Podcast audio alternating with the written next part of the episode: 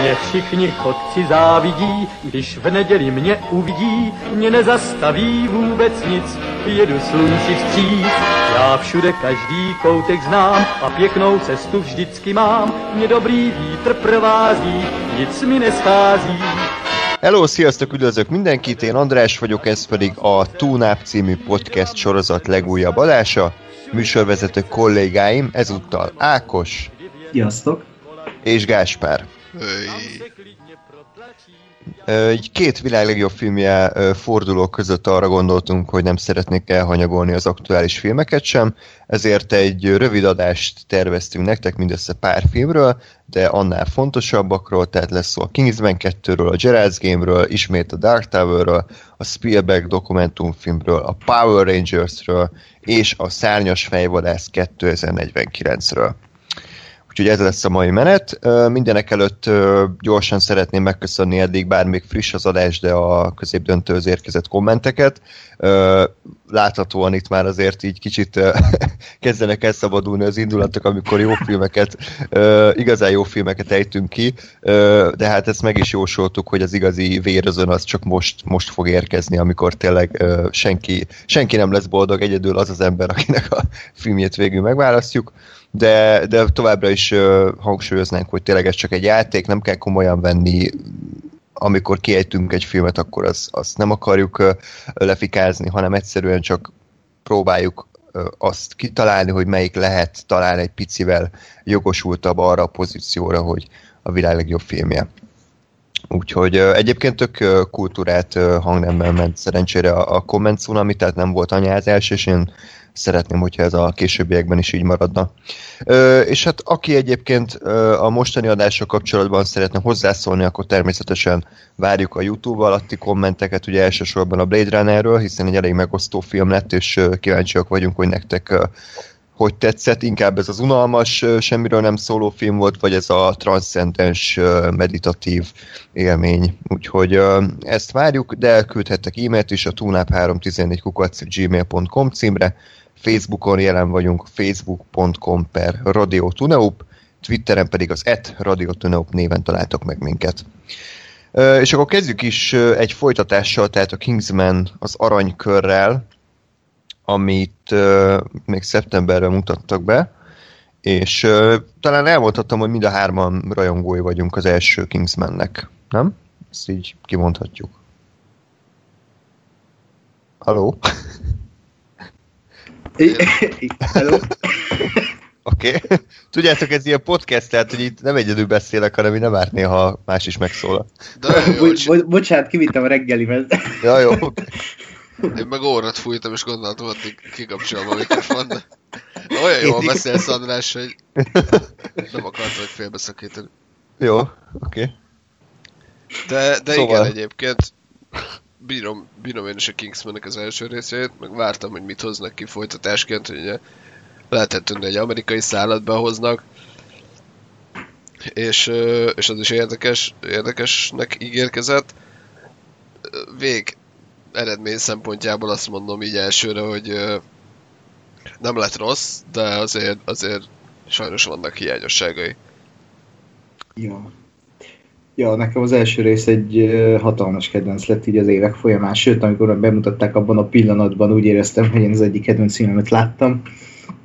Én a képregényt is olvastam annak idején, és hát a Kingsman egy ilyen kém interpretáció, vagy hogy mondják ezt, inter... ö, ö, nagyon okosat ak- nagyon Á- okosat akartam mondani, áttülte, kém áttültetése a kikesznek. Teljesen ugyanaz a sablon sztori, és igazából tök jól működött a Kingsman, ma- a mai napig a kedvencem, háromszor láttam moziban. Az a fajta film, ami, ami hozzám így közel áll, és minden benne van, amit, amit szeretek a filmekben, és Matthew Vaughn az egyik kedvenc rendezőmé érett. A fickó egy Jenny, és nagyon vártam a Kingsman 2-t, és tök jó lett, de ennél lehetett volna, ennél lehetett volna jobb is. és majd én elmondom, hogy most ez szerintem mi, mi, miért lett ilyen, mert, mert nem, nem hiszem, hogy a játékidőhöz van köze, vagy a, vagy a, a, ehhez a felépítéshez, inkább, inkább egy más, más dologban kéne keresni a hibát. Így van, erre majd ki is fogunk térni, tehát ö, azt hiszem volt szó egyébként a Kizmen első részéről is, amikor annó bemutatták, nagyon szerettük, tényleg váratlan volt, fordulatos, vicces, szórakoztató, akciódús, tehát igazából szerintem egy, egy szinte tökéletes film. És egyébként, amiről már sokszor beszéltünk, azt most is elmondanám, hogy az elvárások, tehát hogy milyen elvárásokkal ültünk be a Kingsman 2-re. Bevallom, nekem elég alacsonyan voltak az elvárásaim, mert azért az előzetes vélemények alapján egy igen rossz filmre számítottam. Tehát most nyilván nem ez a, a kőbevésett törvény, de a Kingsman 2-nek a Rotten Tomatoes-on jelenleg 50%-os értékelése van, ami szerintem nagyon rossz egy, egy ilyenhez képest, tehát konkrétan pontosan 111 ö, ö, rohadt paradicsom és 111 pedig friss paradicsom vélemény érkezett a filmről, tehát látjuk, hogy jóval megosztom, mint az első rész, és én ezzel alapján nagyon rossz ízelültem be rá, meg 140 percet is ráadásul, tehát úristen. De azt kell mondjam, hogy ez egyébként tök szórakoztató film lett, tehát nem, nem mondanám, hogy sokkal, sokkal, sokkal rosszabb, mint mondjuk az első rész. Tény, hogy hogy egyszerűen olyan több, több rajta a zsír, vagy nem tudom, azt hogy kell mondani. Tehát, hogy több rajta a felesleg, és pont, pont ettől kicsit olyan szétfolyó az egész, tehát nincs annyira, annyira szépen lenyesve a felesleg róla, mint az első részről, ahol tényleg minden jelenetnek volt funkciója, minden jelenet érdekes volt, vagy előre vitte a történetet, vagy a figurákat mélyítette. Itt meg azt éreztem néha, hogy, hogy teljesen szabad kezet hagytak ugye a Matthew és ő meg így elökörködött ebben a világban, de úgy elfelejtette, hogy van olyan, hogy dramaturgia, van olyan, hogy cselekményvezetés, és egy idő után kicsit úgy, úgy ismétlődő, vagy hát inkább ilyen epoz, ep, epizodikussá vált a film, hogy most ez az akciójelet van, oké, most az az akciójelet van, oké, most elvegyünk erre a fesztiválra, jó, tehát hogy így nem éreztem azt, hogy most így haladunk valamerre, és hmm. emiatt tűnt talán kicsit olyan hosszadalmasabbnak a film, nem csak a játékidő, hanem úgy a, a történet vezetés miatt is, de az akciók szerintem tök jók ugyanúgy, sőt, én gyakorlatilag kimerem jelenteni, hogy a mai akció rendezők közül, vagy akik ilyen műfajba belevágnak, talán nekem a Matthew Vaughn stílusa a legkedveltebb, mert benne van ez a kézikamerás intenzitás is, de ugyanakkor nincs szarrávágva, hanem tökéletesen lehet követni, hogy mikor mi történik, és valahogy annyira dinamikus a kameramozgás, még akkor is, amikor valakinek behúznak egyet, de annyira jól leköveti a kamera, hogy szinte mi is érezzük a, az ütés súlyát. Tehát én az akciókat nagyon bírtam, majd a sztorira kitérünk, de összességében azt mondanám, hogy ez egy gyengébb film, de azért még így is egy jó film. Ja, az, az a baj egyébként, vagy nem, nem baj, hogy annyira pofátlanul szórakoztató ez a film, hogy én képes vagyok szemet hújni a legnagyobb hibája, hogy nem tudok rá haragudni, mert olyan szinten tud szórakoztatni, amilyen szinten nem szórakoztatott film ebben az évben. Tényleg, ahogy mondod, az akciók, hát a végén van egy idézőjelesen vágatlan jelenet, amitől én, bocsánat, de behugyoztam a mozival, mert a, annyi, olyan csodálatosan van az felvéve, és mondod, hogy nincsen szélvágva, de szél van, de olyan szinten van szélvágva, hogy, hogy úgy érzi az ember, hogy egy, egy ilyen folyamatos jelentet néz, és ez, ez benne a csodálatos, hogy lehet szélvágni jelenteket, de okosan, és ő annyira brilliánsan elhelyezi ezeket a vágásokat, annyira jó, tudja, hogy, honnan kell venni, mit kell venni, és egy ilyen folyamatos akcióletnek érződik, és szerintem e, e, ez az igazi varázslat a film készítésben, amikor elhiteti veled a rendező, hogy hogy látsz valamit, de mégsem. És az a jelenet a végén nekem, nekem hát most így hirtelen azt mondanám, hogy lehet, hogy a friss élmény miatt, de hogy nekem az feljebb van, mint a templomos, mert, mert uh, sokkal dinamikusabb, sokkal uh, hogy is mondjam, jobban van felvéve, és jobban látom azt, hogy ezt, ezt kivitelezni rohadt nehéz volt, és olyan vágáspontok vannak benne, amit tanítani kéne. És kijön az a, az a jelenet, én biztos róla valami jellemzést, vagy ilyen eszét, mert tényleg minden egyes kis pillanatát ki lehet elemezni. Meg tényleg az egész uh, film, ahogy fel van építve, nekem azzal volt gondom, az első rész exi útjáról szólt, hogy egy ilyen proli londoni gyerekből hogy lett Kingsman ügynök, és ennek megvolt egy dinamikája, megvolt egy hullám a filmben, hogy hogy ott voltál a karakterrel, és ebből a úgymond a való világból érkeztünk el egy ilyen teljesen szélsőséges, elnagyolt, mondhatni egy szatirikus világba, és a Kikesz is ugyanezt tette, ugye, hogy így érezted, hogy ott a való világ keveredik ezzel a, a szuperhős világgal, és a végére odaértünk a szuperhős világba, de közben ott voltunk a, a, való életben is. A Földön tartotta a film ezt az egész hozzáállást, és itt a második részben azt éreztem, hogy, hogy itt itt már a, abban a kémes világban vagyunk, ahol szatirikus dolgok történnek, de igazából nincs meg az az ellentét, hogy ez a való világ is. Most gondolok itt arra, hogy visszahozták Harryt. Amikor az első részben az ő halála elindított egy olyan dolgot a filmben, hogy azt mondta a film, hogy ez nem az a film, amit ki is mondtak az első részben. És itt mit csinálnak? Hollywood módjára visszahoznak egy karaktert, aki már meghalt, ilyen nagyon balfasz módon, és e, e, ez szerintem rosszat tett a filmnek, plusz az is, hogy a komolytalansága ellenére túl komolyan vette magát. Például a vége azt szerintem szörnyű ennek a filmnek. Nem is értettem, hogy miért kellett behozni ezt a a Tilde hercegnős szálat, ez, ez annyira erőltetett volt és kínos mi volt. A, mi, mi, mi volt pontosan? Mire gondolsz? Hát pontosan az egész szára gondolok, hogy behoztak az egész egy szál? szerelmi szállat, és lezárták egy esküvővel. Egy esküvővel, amit uh-huh. tök komolyan van gondolva a végén, mindenki ott tapsol, és nem érződik uh, uh, ilyen szélsőséges baromságnak, ami, ami ennek a filmnek jól állna, vagy valami uh, valószerű dolognak. Most a, a, a, jó, jó, persze vicces, hogy egy Kingsman ügynökből egy herceg lesz, és közszereplővé válik, de e, túl komolyan volt ez gondolva. Ahhoz képest, hogy az első részben ez csak egy fricska volt.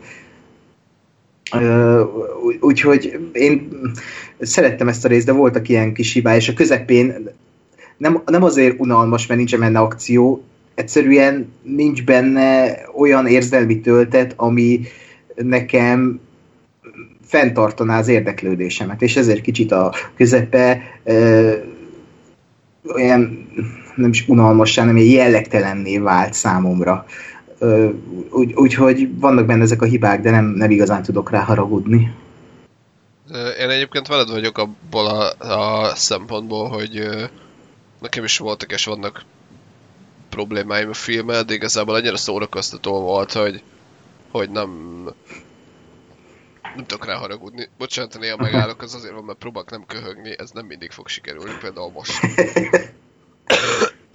Bocsánat. Ja igen, a, a hallgatóknak üzenem ismét, hogy még mindig beteg vagyok, tehát uh, ma sem a hangomat próbálom elmélyíteni, mint egyébként eddigi adásokban. Ez mindenképp fontos megemlíteni. Uh, nekem egyébként ez a, ez a Tilde Herceg ez így annyira nem volt zavaró, vagy nem éreztem ezt fölöslegesnek. Az volt inkább számomra furcsa, hogy így nem, nem volt rá semmi uh, úgymond emlékeztető, hogy ő kicsoda, és így uh, mivel nem néztem most újra az első részt, ezért igazából egy picit így gondolkodtam, vagy így, így nem, nem esett le egyből, hogy ő kicsoda ez a csaj. De, de aztán eszembe jutott hál' Istennek, és, és onnantól meg oké okay volt, és szerintem, szerintem vicces volt, hogy ott a, a svéd, vagy nem tudom milyen északi királyi pár ott ö, vacsorára hívja őket, és akkor ott kiabál, meg hülyeségeket beszél. Nyilván ezek ilyen klasszikus, klasszikus uh, vígjátéki szituációk, de, de mégis szerintem működtek. Ö, most igen, azt, hogy, hogy közszereplő lesz vagy se, azt majd a harmadik részben látjuk meg, hogy ezzel az egész helyzettel mit kezdenek. Ö, igen, ami engem egyébként jobban zavart, tehát hogy mondom, hogy, hogy nekem ez a szál ez oké okay volt, amit én, én inkább hiányoltam, az az, hogy az amerikaiak voltak eléggé ilyen semmilyenek. Hm, ja, igen. Bocsánat. Hogy ö, azt vártam, hogy majd itt jó kis, jó kis ö, angol urak kontra ö, déli amerikai sutyók ö, párbeszédek, meg poénok lesznek, és igazából nem, nem nagyon lett az egészből semmi a Tatumot nagyon vártam, hogy mi lesz. Déli sutyóként lenne, hogy ugye a, a, a Logan lucky konkrétan ezt játszotta, és szerintem nagyon jó. Igen. Úgyhogy reméltem, hogy itt is, itt is összes igazából, nem tudom, szerintem 15 perce nem volt a képernyőn, amit egy elég, e- elég, elég nagy középső újnak érzek, hogy Szerintem 5 percet nem volt a képernyőn egyébként. De, de, de egyébként olyan volt az ő szerepe, hogy így ö, leszerződtették, és a film forgatási közben becsúszott neki egy másik forgatás, és valamit bele kellett írni, és így kitalálták azt, hogy akkor ő, ö, ő, is legyen egy ilyen drogos, és akkor altassuk el. igen, De, de, de kon- konkrétan, amikor felébred a végén, "Ö, ö, mi történt? És így mondom, mi... szegény Channing tartom most, ezért kell behozni, hogy... Na jó, mert tehát, hogy értem, hogy, hogy majd valószínűleg akkor a harmadik részben ő lesz a tuskó amerikai izébe, uh, Angliába, de de hogy ezt meg lehetett volna úgy is csinálni, hogyha ő mondjuk végig benne van a filmben, és rendes szerepe van. Igen. Úgyhogy ezt, ezt nagyon hiányoltam. Ö, de, de hogy igazából nem, nem esett rosszul a film, mert, mert, mert szórakoztató minden tekintetben, és, és mindenképp megéri megnézni, és szerintem azért hozza azt a hangulatot, amiért az elsőt szerettük, sőt még ö, időnként ö, még nagyobb idiótaságokat is lehet benne találni, amik, amiket így nézel, hogy úristen, kitalálta ezt ki. A, ja igen, a Harry újraélesztésére meg én azt gondolom, hogy, hogy ez egy ez egy ilyen középső új önmagában a, a, az egész Hollywood felé. hogy hogy, hogy ugye azt mondják, hogy ó, ez nem az a film, amiben ő újra fog éledni, és aztán meg de. És szerintem, tehát ez simán, simán működik úgy, és hogyha úgy fogod fel, hogy hollywoodi filmek, mert más hollywoodi filmek is csinálják ezt, hogy ejtetik veled, hogy na majd, majd ez nem az a film, ahol, ahol ilyen sablon dolgok megtörténnek, és aztán meg de. Hát, de ez a bajom pont, hogy azzal, hogy őt felélesztették, azzal igazából megint egy ilyen fanservice-t adtak a nézőknek, mert az első rész kapcsán ugye minden egyes kritikában, véleményben, bárhol azt lehetett olvasni először, hogy Colin Firth mekkora akció király lett. És e- ezt mindenhol úgy adták el a filmet, hogy ú, ebbe Colin Firth akkora király, és nyilván az alkotók belegondolnak, hogy akkor a második részbe is bele kéne tenni, mert ő volt a húzónév itt, és én inkább ezt láttam benne, hogy nem, nem mertek kockázatot vállalni, ami fura nekem, mert pont egy Matthew Vaughn nem mer kockázatot vállalni azzal, hogy kiadják belőle Colin Firth-et, és e- ez volt nekem a fura, és nem láttam a funkcióját, hogy ő neki most benne kell lennie ebben a filmben. Ki lehetett volna tölteni azt a játékidőt, amit volt az amerikaiakkal. Igen, én, én sem voltam sajnos megelégedve a szerepével. Értem, hogy mit akartak, hogy ez a első részben ugye szinte tökéletes hibázni nem tudó ö, úriember gyilkológéből egy ilyen balfasz lett, tehát ugye ez, ez, ez akart lenni a szál, meg egy ilyen apa figurát is ö, hivatott betölteni az exi életébe, de nem tudom, szerintem nekem inkább kínos volt ott a jelenléte, tehát abszolút azt éreztem, hogy, hogy nekem nem hiányzik, nem kell ide, pedig ö, jó volt a Colin Firth, meg bírom egyébként, meg tök jó volt újra látni, csak csak így elveszített az első résznek az a, az a meglepetése, hogy simán fejbe lőtték, és kész vége van. Tehát nem tudom, nekem ez ugye elbagatelizálta azt a fordulatot az elsőben. Sajnos. Ö, azt nem tudom, igen? hogy ez egyébként mennyire a képregény sajátja, amit történt. Tehát, hogy ott is Hát- feltámadt, vagy... Ö, Ez már nem képregény alapján készül. Ja, Igen, már annyira, annyira semmi köze nincs hozzá, nem tudom, az első részek egyébként mennyi köze volt hozzá, mert az, az is eléggé ö, megváltozott a képregényhez képest, úgyhogy nem hiszem, hogy... Hát, Tehát ott nem is volt Kingsman, azt hiszem egyébként. ott tehát- nem, hát ott Secret Service-nek hívták, azt hiszem. Úgyhogy, hát nem, e- e- ez itt kiugrott, ez már nem is képregény alapján készült, igen. Úgyhogy itt már tényleg csak Matthew Vaughn és Jane Goldmannek a fantáziája van, és ezért is nem érzem benne azt a Mark Milleres hangulatot, amit az első részben ér, éreztem. Ö, meg, meg igazából, a, akit még kifelejtettünk, az Mark Strong szerintem ebben a filmben zseniálisat alakít azzal a jelenettel, azzal a bizonyos jelenettel, hát ez számomra hi- hidegrázós. Ja, spoilereztetünk nyugodtan, tehát amikor rálép a taposó aknára, és akkor azt a számot énekli, ami ma minden második filmben benne van egyébként. Ezt Igen, igen, de egy csodálatosan jó volt egyébként, igen, én is azt mondanám. Jó, hát ez jó. egyébként, mert én már elfelejtettem, hogy mit ennek. Van Country Road, Take Me Home, Ja, és igen. akkor... Igen. Ö, mit akartam még, hogy Pedro Pascal szerintem korrekt volt egyébként.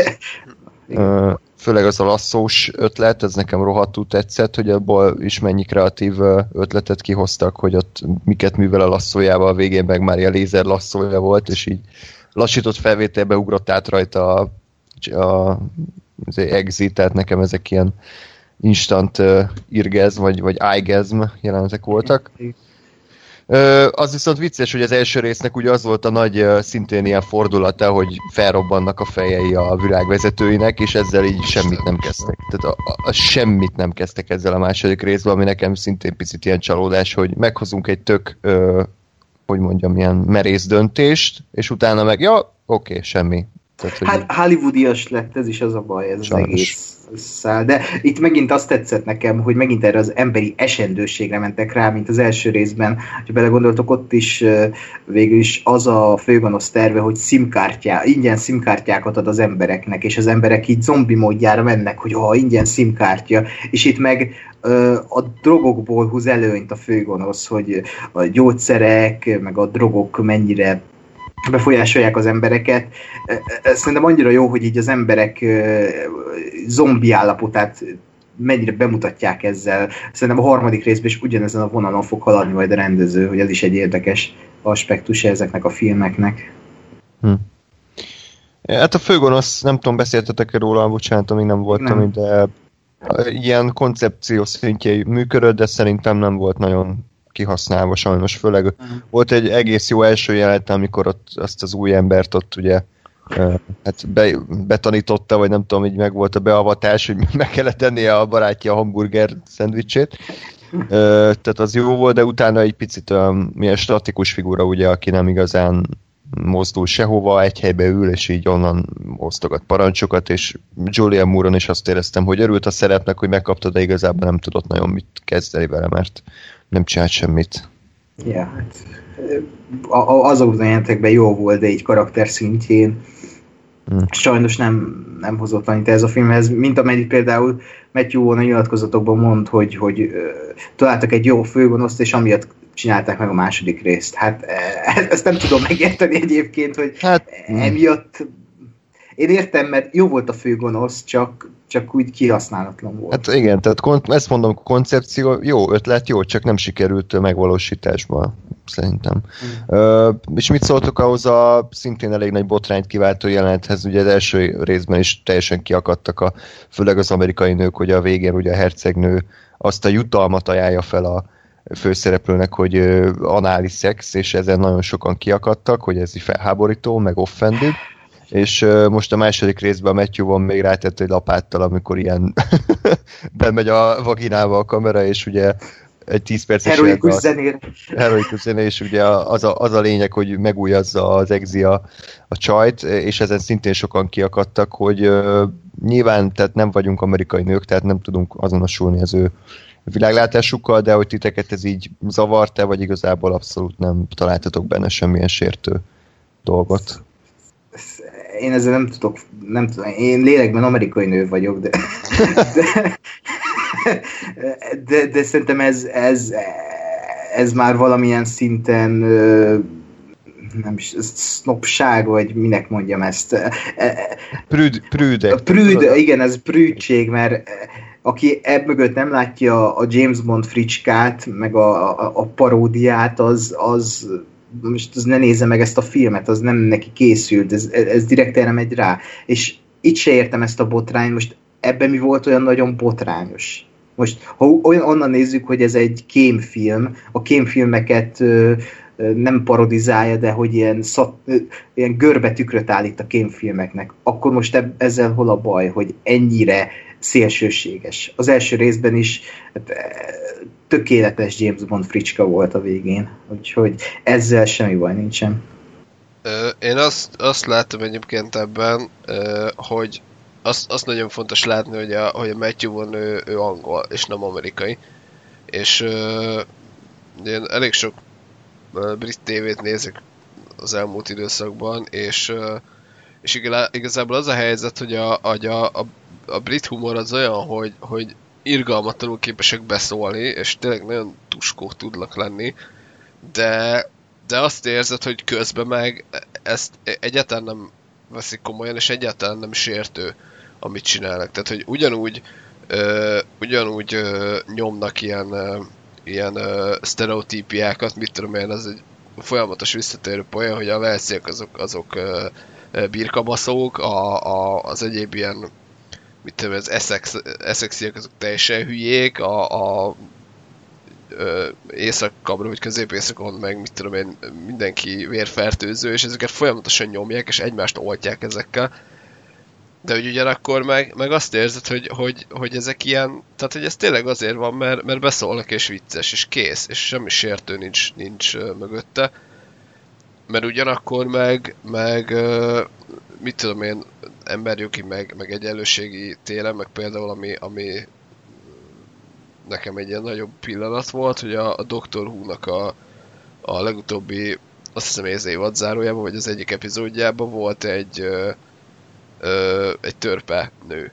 És, de úgy, hogy senki nem mondta soha, hogy ő törpe, és tehát, hogy látod, hogy az, de hogy semmi, semmi ö, funkciója, vagy semmi plusz nem volt, ez egy, ez egy olyan szerep volt, ami akárki lehetett volna, de most éppen egy, egy, egy, ö, ö, egy törpenő játszotta, és, és semmi semmi probléma nem volt ebben, tehát én azt gondolom, hogy Amerikában sajnos az a, az a helyzet, hogy hogy nagyon, nagyon érzékenyek minden ilyen, ilyen PC témára, viszont szerintem már túl, túl húzzák ezt, tehát hogy most már minden meg kell sértődni, most már minden, tehát és, és, és én ezt nem érzem, hogy ezt így kéne kezelni, és ezért mondom, hogy, hogy szerintem a, a, a Matthew von, ő meg, ő meg azért, mert angol, teljesen máshogy kezeli ezt a szituációt, és, és nem volt ebbe semmi ilyen sértőnek szánt dolog, hanem, hanem tényleg ez, ez, egy, ez egy vicces, és, és én azt gondolom, hogyha a, az ember azt, azt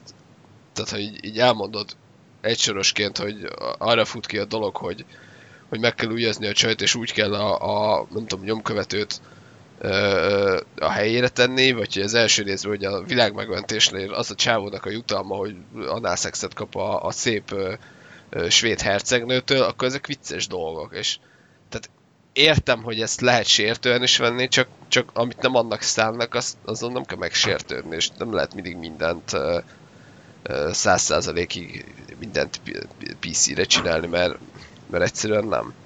Csak tudni kell a helyén kezelni a dolgokat, és szerintem ezt is ja.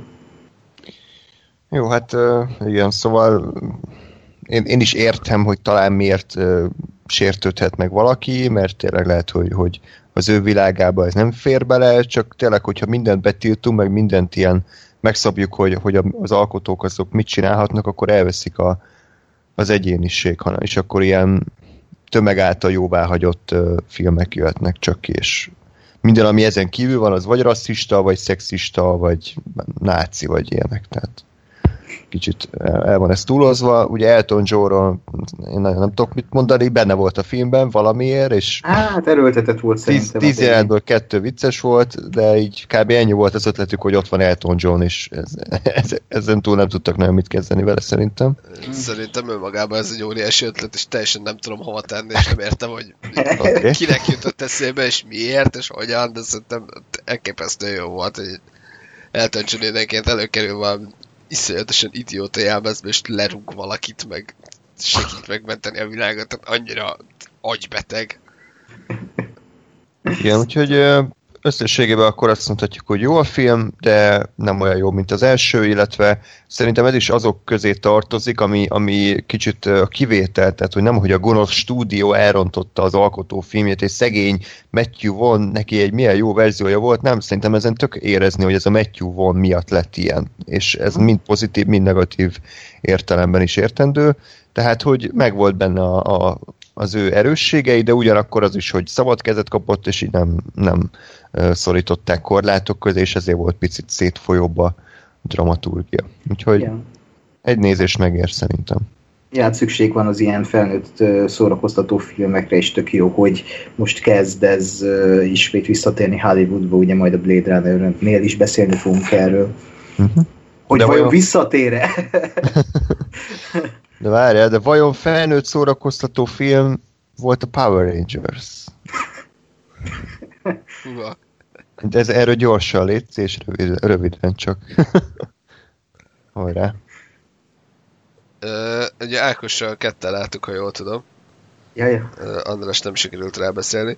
Ö, nekem a Power Rangers egyébként nem volt soha ö, életem része, szerintem nem is láttam nagyon egy részt se annak idején. De úgy, úgy érdekelt, hogy mi lesz ebből az egészből, hogy mit csinálnak ö, mai, mai korban vele, és kellemesen gagyinak tűnt. Úgyhogy gondoltam, hogy megnézem, mert szarfilmeket is kell nézni. Viszont igazából meglepődtem, mert, mert szerintem egyáltalán nem volt annyira gagyi, mint, mint, mint amire számítottam. Nekem ez egy abszolút vállalható kis, kis ilyen, nem is tudom, szórakoztató film, blockbuster jellegű cucc volt. Ö, sőt, igazából meglepődtem azon, hogy a, az egész film alatt ö, ö, időnként azért kilépett, vagy próbált egy picit el ö, kanyarodni a hollywoodi sablontól.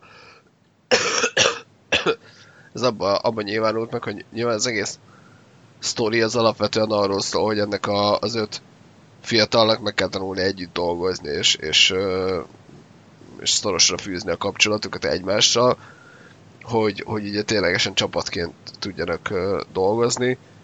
És azt gondolom, hogy ennek az ábrázolása, meg ennek a, ennek a pillanatai, azok, azok nagyon jól működtek és megvoltak. És azt éreztem ezen a filmen, hogy ez ilyen, ilyen 90-es évek hangulat volt, hogy, hogy igazából azért, azért volt benne bőven gagyi, de, de ha az ember úgy ment neki, hogy ezt nem feltétlenül kell teljesen komolyan venni, vagy úgy kezelem, mintha ez egy 90-es évekbe készült film lett volna, annak a minden ö, esztetikai tulajdonságával, akkor ez egy, ez egy működő és szórakoztató film. Ö, kimondottan jól működő pillanatokkal. Hm. Teljesen egyetértek én is. Ezen meglepődtem, ezt végig annak idején moziban láttam, Korvi mozi éjszakán, és nem beülök rá, megnézem. Én nagy Power Rangers rajongó voltam kiskoromban, rengeteg videókazettám van tele felvett Power Rangers anyaggal, és, és a, a filmet is imádtam. Minden egyes héten kihoztam a videótékából. Nem mondom, hogy ezt a filmet vártam, mert a Power Rangers egy gagyiság, ez, ez, mostani szemmel ez, ez nagyon gagyinak hat, és ez a film azt hittem, hogy követni fogja olyan szinten, hogy annyira gagyi, hogy már jó, viszont ez a film gagyi volt, de pont ahogy mondod, ilyen 90-es évek gagyi, hogy, hogy komolyan tudtad azért venni, és nem, nem mondtad azt, hogy ez egy rossz film, kivéve az utolsó 15 perc, de addig meglepően csendes ez a film, és meglepő, hogy ennyire a karakterekre koncentrál, a karakterek interakciójára, és ez tök jó, hogy egy Power Rangers filmnél azt mondhatjuk, hogy a karakterek tök jól működnek benne, és működik az egész karakter dinamika, kémia, és a végére ott voltam már, hogy, hogy igen, én látom, hogy ők egy csapat, és látom, hogy hogyan játszanak össze, és tök jó volt. Ez, aztán az is még bátorhúzás volt, hogy a Power Rangers ruhát a film utolsó 20 percében veszik csak fel, eh, ami meglepő egy ilyen filmnél. Nem, nem volt ez egyáltalán rossz film, kellemes csalódás volt, gagyi, de ellenpontozza ez a sok jó dolog a gagyiságát. Igen, de azt gondolom, hogy ez úgy gagyi, vagy, vagy talán úgy lehetne megfogalmazni, hogy ő, ő, ő tudja magáról, hogy, hogy Mhm. ez egy gagyi alapszituáció, meg, egy, meg, meg azért, tehát megvan, a, megvan a, az egész ö, koncepciónak és a maga gagyisága, de hogy, de hogy annak ellenére azért, azért ö, tehát hogy ezt így vállalja, vagy fel, fel ö, öleli, nem, nem tudom normálisan kifejezni. Az a lényeg, tehát hogy, hogy mondjuk míg a Transformers, az, az szerintem alap ötletként egy ugyanennyire gagyi dolog, Uh-huh. uh, ahogy elmondom, tehát az, hogy, hogy uh, átalakuló robotok verekednek, meg hogy uh, ö, színes pamutruhás fiatalok verekednek, az pontosan ugyanannyira idiótaság. Csak valahogy a, a Transformers az megpróbálta ezt így, így komolyan venni magát, meg azt eladni, hogy ú, igen, és, és ott nagy morális hülyeségeket belevinni, mindenféle kreténségeket. Itt meg azt éreztem, hogy ez a film ezt tudta, hogy ő micsoda. És, és vállalta meg érzi, hogy oké, okay, hát azért ez se a, a filmművészet teteje, de, de, de hogy lehet a saját kereteink között is ö, ö, igényesen meg jót csinálni. Nyilván vannak gagyi dolgok, meg vannak olyan elemek, amiket bele kell rakni, meg stb. Meg azért az alapötlet az az alapötlet, tehát hogy azon nem, nem lehet változtatni, vagy nem lehet vele mit kezdeni, de mégis ö, ö, hogy a saját, saját keretein belül meg kihozták belőle szerintem közel a maximumot.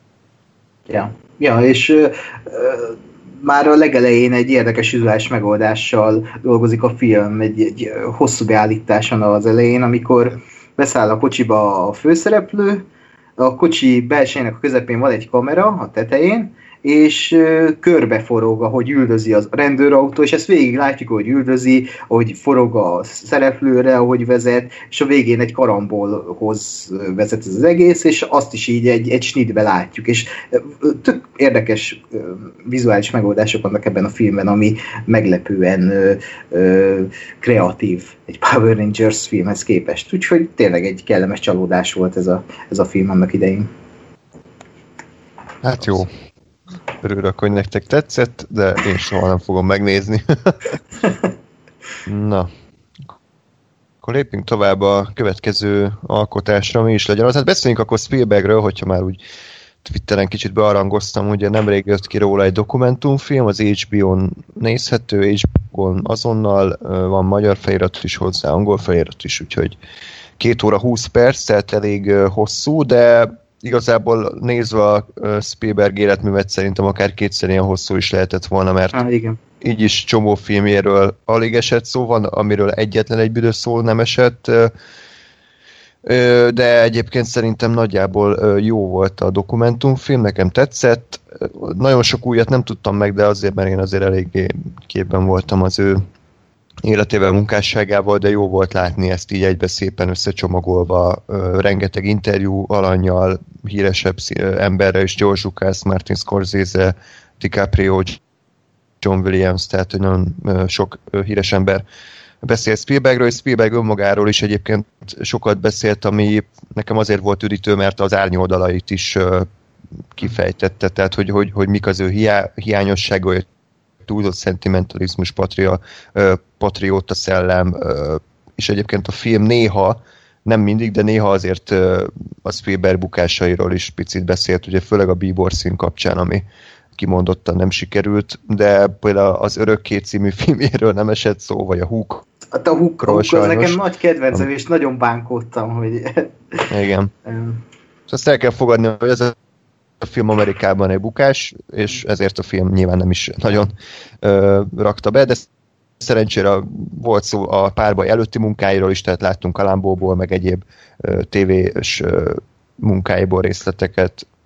Ö, volt persze Jurassic Park, Indiana Jones, E.T., tehát ugye az összes fontos filmjét szerintem megemlítették. Uh, úgyhogy uh, én nagyon ajánlom, nekem nagyon, nagyon tetszett. Nagyjából pontosan ugyanazt hozta, amit vártam, tehát Spielbergről egy 140 perces doksi, de nem hagyott nagyon hiányérzetet. Tényleg mondom, egy-két filmről lehetett volna még, de, de szerintem korrekt volt. Milyen uh, struktúrát követ? Hogy csak beszélgetések, vagy, vagy hogy, hogy Hát végül is ez egy kronológiailag felépített film a kezdetektől bemutatja a filmeket, és közben így filmek között, időszakok között beszél a magánéletéről is, hogy abban az időszakban megismerte a feleségét, abban az időszakban nem fogadta el, vagy nem is tudom, hogy fogalmazott, hogy, hogy ő zsidó, vagy nem nagyon mm. dicsekedett vele, aztán a Schindler listája változtatta meg ezt a, mondhat megváltoztatta az életét, a, a filmkészítését, mindenét, az neki egy ilyen fordulópont volt, és akkor így, így volt felépítve, hogy folyamatosan egy film, és akkor egy magánéleti ö, időszak. És Ami egyébként, bocsánat, még eszembe jutott, nagyon tetszett, hogy én én tudtam, hogy ők jó haverok a Lukásszal, meg a Scorsese-vel, meg a Brian De Palmával, de nem tudtam, hogy ennyire, és egy csomó ilyen, ilyen háttér. És, így, és így tényleg azt láttuk, hogy így a fiatal Scorsese, meg Spielberg így bulisznak, így biliárdoznak, söröznek, dumálnak, és így, nem, és így ugye ők ilyen filmbuzik, tehát mindent felvettek, és így nem számítottam volna rá, hogy valaha belelátok ebbe. Úgyhogy az, az, az is tök jó volt egyébként így látni az ő mindennapjaikat a kedvenc, amikor így kamerázza De Palmát, és akkor De Palma mondja neki, hogy sötétbe ül, mit gondolsz, te milyen filmrendező vagy. De egyébként meg érdekes triviákat mondtak ebben a filmben, én például nem tudtam, hogy hát ugye George Lucas ennek a branchnak mutatta meg a Star Wars-ot, és akkor Spielberg mondta neki, hogy ez, ez hatalmas lesz, meg mit tudom én, de George Lucas nem nagyon bízott ebben a, az első vázlatban, és De Palma így nem értette, hogy amikor megnézte, hogy ez mi az pos volt, és mondta egy viccből neki, hogy hát miért nem vágsz be valami történetmesélést az elejére, valami feliratot, és akkor így született meg a híres opening crawl, hogy, hogy Brian De Palma nem értette a filmet, és viccből elej sejtette, hogy legyen valami történetmesélés az elején.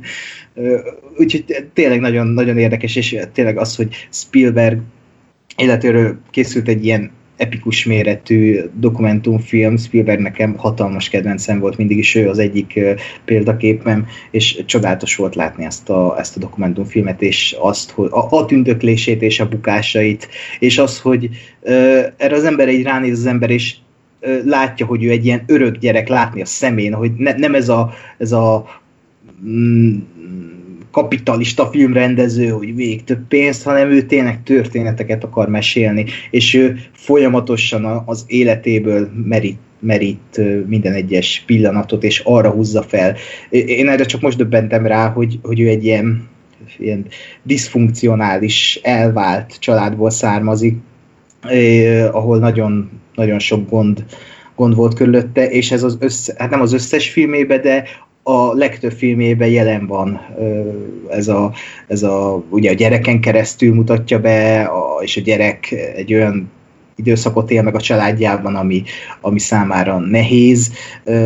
Úgyhogy ez, ez tök jó erre ráébredni, hogy Spielberg tényleg egy szerzői rendező, de úgy, hogy nem is a, a filmjeit néha nem ő írja, de azokban a filmekben is benne van ez a Spielbergi ö, mm, történet, vagy hogy is mondjam, szerzőivé válik egy olyan film is, ami, amit nem ő írt. Úgyhogy ez, ez, ez nagyon, nagyon szép, és egy, egy csodálatos ember. Uh-huh. Így van, úgyhogy ajánlom mindenkinek, aki szereti a Spielberg filmjeit, vagy esetleg nem tud annyit a a magánemberről nagyon, és egyébként tök szórakoztató, nem is érzed olyan hosszúnak, hogy uh, két óra húsz perc, tehát abszolút ajánlom mindenkinek.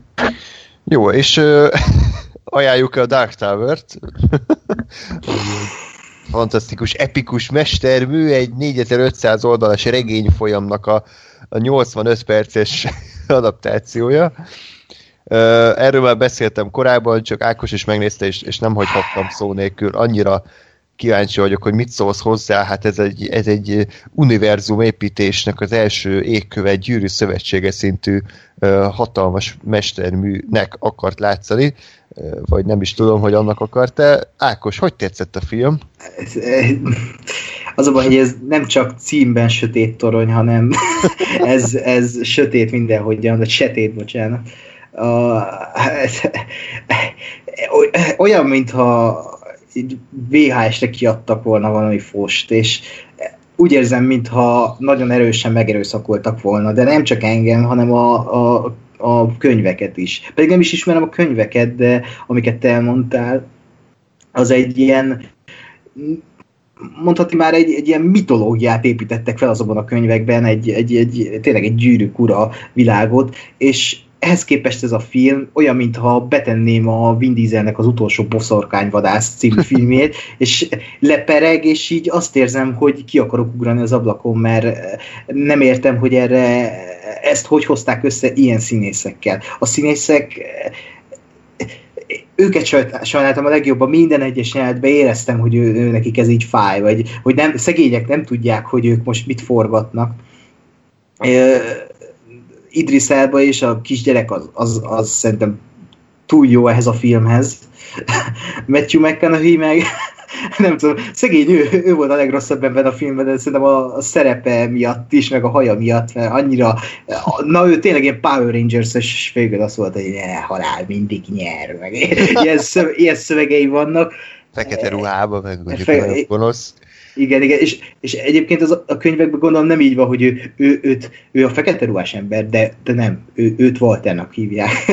ez így van a könyvekben is? Azt hiszem igen egyébként, de ja, ott, ugye az a lényeg, hogy ez a King könyvekben van egy gonosz, aki, aki általában megjelenik, ez a Randall Flag nevű, ő van a végítéletben is, azt hiszem, meg egy csomó könyvbe, és, és az ő egyik megtestesülése ez a Walter is, tehát Aha. hogy ez egy ilyen átívelő sztori, ott, ott nem ripacskolott ennyit, úgy emlékszem hát, a könyvekben, ott, ott főleg a végén volt egy kurva jó, a, a, mert ez biztos, hogy újra forgatás volt az a jelenet ott a folyosón, az epikus finálé, amikor ilyen köveket dobál a Idris Elbára, mert ott látszik, hogy parókája van a meccsümek elején, mert ott már gondolom más frizurája volt, és így kurva szarul néz ki, vágásonként változik a haja, meg az is rögtem, hogy, hogy a, a kisrác az meg kb. úgy néz ki, mint aki öt évet öregedett. Tehát ugye a film elején még tök kis fiatal gyerek, a végén meg már ilyen mutálós kamasz lett, pedig elvileg kb. három nap telt. beleöregedett ő is ebbe a szarba. Felfoghatatlan, meg hogy olyan fináléja van a filmnek, ami, ami, amit nem értek, hogy ez nem egy Dark Towerhez képest az a finálé, hogy Idris Elba lövöldözi az üveget, a Matthew McConaughey meg megállítja a kezével, és, és ennyi a finálé. Hát most kösz, az meg. hát meg utána, hogy a, mi a megoldás, hogy akkor ja, a, gyere, hát a, meg... a gyerek, ez, igen? Vé, vé, hát nyilván ugye, meg, bocsánat a spoilerért, spoiler, oké, okay, hmm. mindenki letette, aki nem akarja hallani, uh, meghal Matthew McConaughey karaktere, fejbe lövi, és bezárul a kapu, és a másik helyzetben már hoddogot zabál Idris Elbával a kisgyerek, és így ö, kisgyereknek meghalt a film folyamán az anyja, megölte a Matthew McConaughey, megölte a nevelőapját, semmilyen nem maradt a világban, és hoddogot zabálnak, kólát isznak, és így Idris el mondja, és semmi nem maradt már ezen a világon, nem? Nem. Akkor menjünk a én világomba, jó, és besétálnak egy ajtó, és vége. Hát mi, mi ez? Hogy e, e, ez a nagyon híres setét torony befejezése? Hát igen, kö... biztos, pontosan igen. Köszönöm. És egyébként mit csinálnak ott? Most át, mit látunk a filmből? Pusztákat, mindenhol igen. öldöklés van. Hát, hú, három de, kunyhó. Há, há, igen, három kunyhó, így uh, kontinensenként.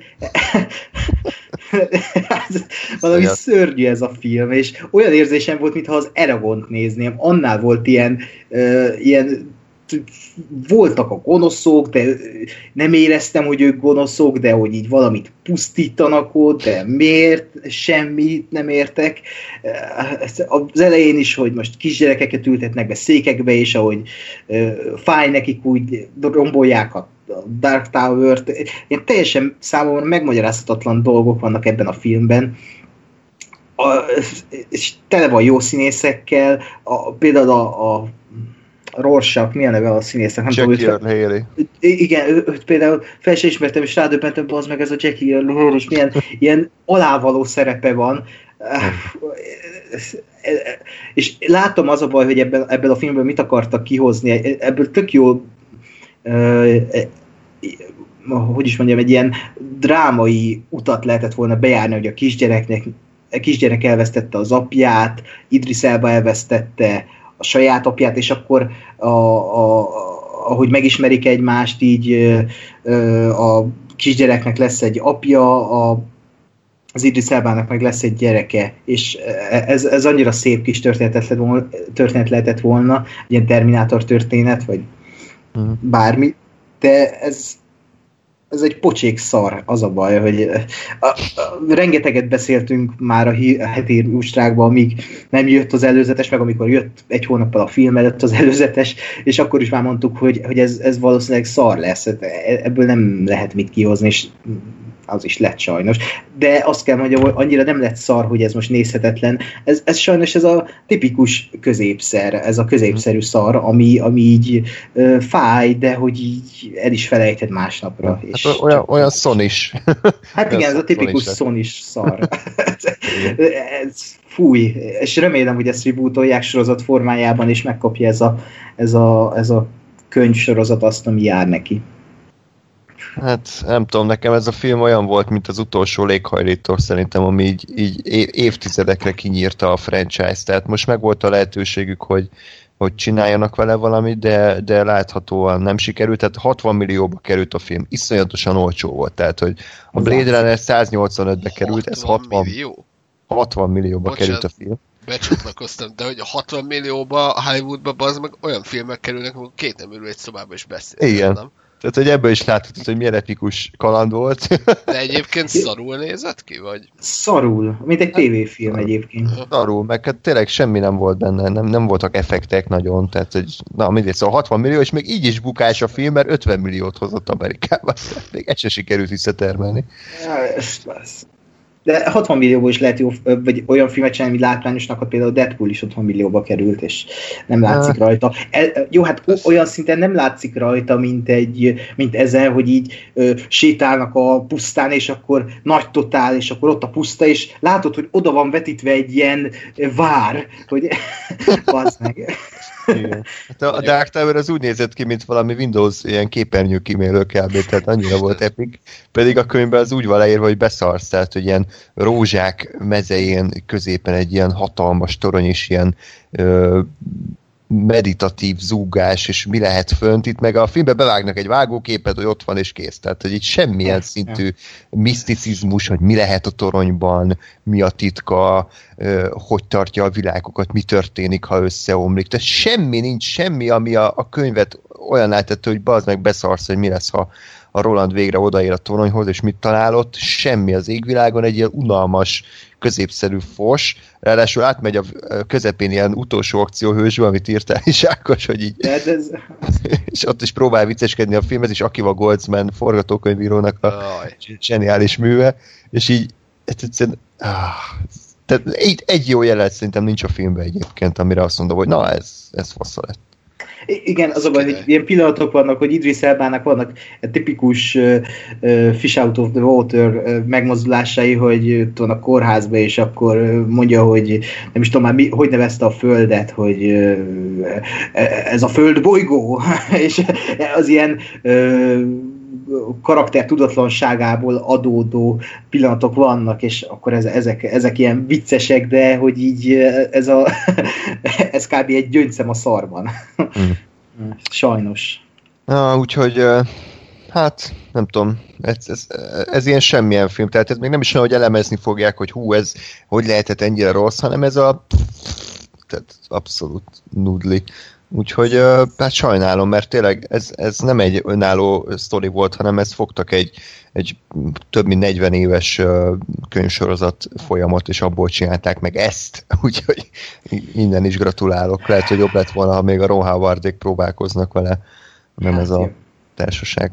Na mindegy, felejtsük el, mert szerencsére egyébként ettől eltekintve a King adaptációk idén elég erősek, azt kell mondjam, ugye kijött az az, ami, ami tetszett nekünk, Ákos gondolom majd alapítványi verzióba fogod megtekinteni. Igen, igen kijön a Blu-ray és meg fogom tenni. De kijött ugye a bilincsben, érkezik az 1922, ami elvileg szintén nagyon jó lett, az is azt hiszem Thomas Jane-nel, plusz még van ez a Mr. Mercedes nevű sorozat Brendan gleeson ami szintén elvileg jó, plusz még a J.J. Abrams készít egy sorozatot Castle Rock címen, tehát hogy most elég sok a projekt, úgyhogy beszéljünk akkor a Bilincsbenről, ugye Netflix film, hát ez is olyan, hogy most akár mozikba is küldhették volna, de nem, a Netflix az, az nem, nem odaszánja, bár ennél talán kevésbé zavaró, mert igazából egy ilyen 127 óra, és nem tudom, minek ez a keveréke. 127 óra a szürke 50 árnyalata, mielőtt éjfét üt az óra. Buried. Buried, igen, tehát hogy így, így van benne minden. Ugye az a sztori, hogy egy ilyen középkorú házaspár úgy érzi, hogy picit kezd kihűlni a kapcsolatuk, ezért egy ilyen tóparti idillikus házba mennek, hogy ott akkor ott kicsit egyépetyézzenek, a férfi az uh, visz magával egy bilincset is, hogy picit ugye feldobja a szexuális életüket, ki is uh, mert megbilincseli a nőt ugye az ágyhoz, majd az aktus végül nem sikerül sajnos, mert összevesznek, a csávó szívrohamot kap, összeesik, és a nő meg ott marad megbilincselve, és hát ugye gyakorlatilag nem tud mit csinálni, nem tud megmozdulni, nem ér el semmit, a közelben szomszédok nincsenek, nem jön senki hónapokig, és hát egy ilyen szituációban reked, és ugye ezek után feltehetnék a kérdést, jó, de akkor hogy lesz ez a film több mint másfél óra? Hát akkor Gáspár, te nem sokat tudtál erről a filmről. Hát semmit, semmit, hál' Istennek, és megint beigazolódik azt, hogy nekem így szabad filmeket nézni, és semmit nem tudok róla, mert akkor, akkor tudom bármilyen szinten élvezni. Uh, igen, folytatva a te gondolatmenetelet, ugye az történik, hogy, hogy uh, elkezd a nő halucinálni gyakorlatilag, és a saját uh, elméjének a különböző um, kivetülései uh, végül is segítik abba, hogy hogyan jusson ki ebből a szituációból. Ránéztem egyébként Wikipédián a könyvre, hogy, hogy mi a különbség, vagy mi történik. A könyvben ugye az van, hogy a, hogy az életéből ilyen különböző karakterek, ismerősök, meg ilyesmik jelennek meg neki. Ezt ugye a film annyiban módosította, hogy, a, hogy saját maga egy, egy ilyen másik testben, illetve a férje egy ilyen másik testben jelenik meg, és ők, ők az, az ő elméjének a, a kivetülései. Ezt, ezt egy nagyon jó ötletnek gondolom. Nagyon jó. Igen. Mert szerintem sokkal jobban hozzátesz ehhez az egész egy szobában egy ember elméjében játszódó szituációhoz az, hogy nem öt különböző ö, karaktert látok, vagy öt különböző színészt látok, hanem, hanem ugyanazt a kettőt, hármat.